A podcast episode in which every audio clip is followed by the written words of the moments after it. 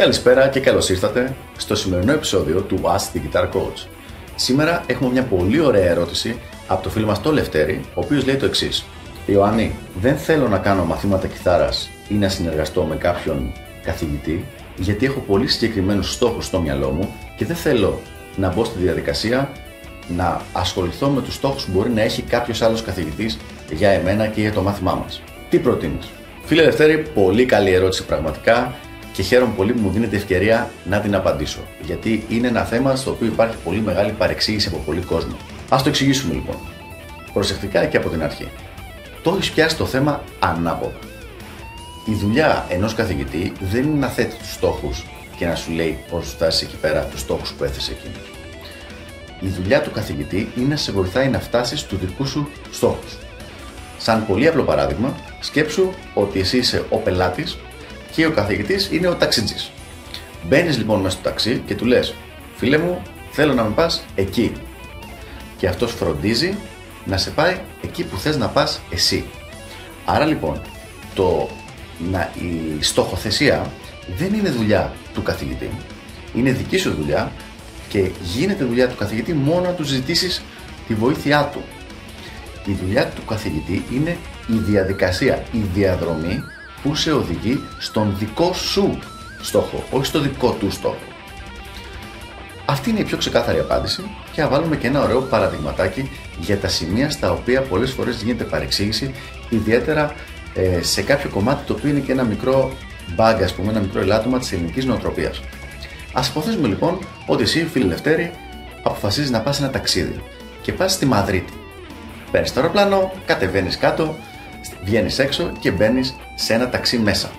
Είναι λοιπόν οι, δικοί σου, οι δικές σου διακοπές και εσύ αποφασίζεις πού θέλεις να πας μέσα στην πόλη. Και λες λοιπόν στον ταξιτζή, θα ήθελα σε παρακαλώ να με πας στον καθεδρικό ναό που υπάρχει στη Μαδρίτη. Δεν θυμάμαι και το όνομα. Και εκείνος που έχει ζήσει μέσα σε αυτή την πόλη 10, 20, 30, 40 χρόνια και η δουλειά του είναι να πηγαίνει παντού γύρω γύρω σε αυτή την πόλη, σε πηγαίνει από εκεί που είσαι στο σημείο που θες να πας εσύ με τον καλύτερο, δυνατό, πιο γρήγορο και πιο οικονομικό, ελπίζουμε, τρόπο.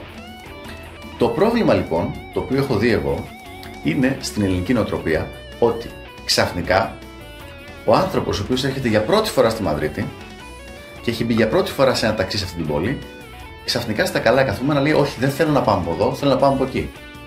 Μα από εκεί είναι αδιέξοδο. Δεν με νοιάζει, θέλω να πάμε από εκεί. Τι προσπαθώ να πω; Η διαδικασία που θα φτάσει στο στόχο σου είναι δουλειά του καθηγητή.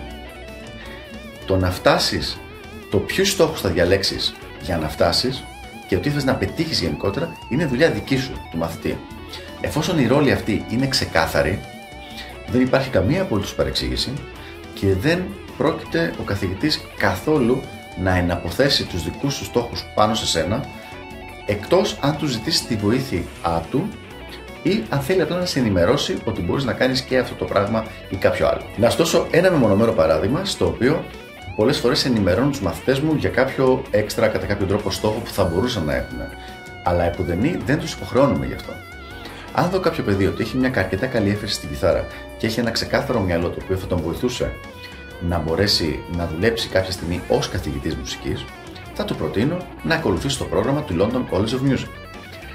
Αυτό, εφόσον το αποδεχτεί, είναι ένας καινούριος στόχος, το οποίο πάλι θα τον βοηθήσει στη διαδικασία αυτή, αλλά εγώ απλά τον ενημερώνω για την ύπαρξή του και αν τον ενδιαφέρει, το βάζουμε μπροστά.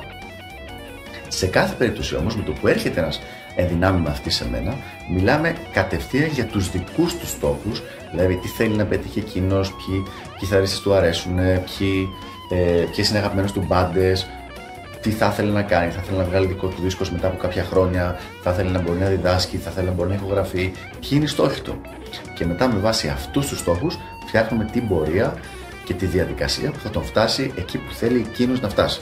Αυτά λοιπόν από μένα για το συγκεκριμένο θέμα και αυτή την πολύ ενδιαφέρουσα και πολύ ωραία ερώτηση που είμαι σίγουρος ότι θα βοηθήσει πολύ κόσμο και τα λέμε στο επόμενο επεισόδιο του Ask the Guitar Coach. Γεια χαρά!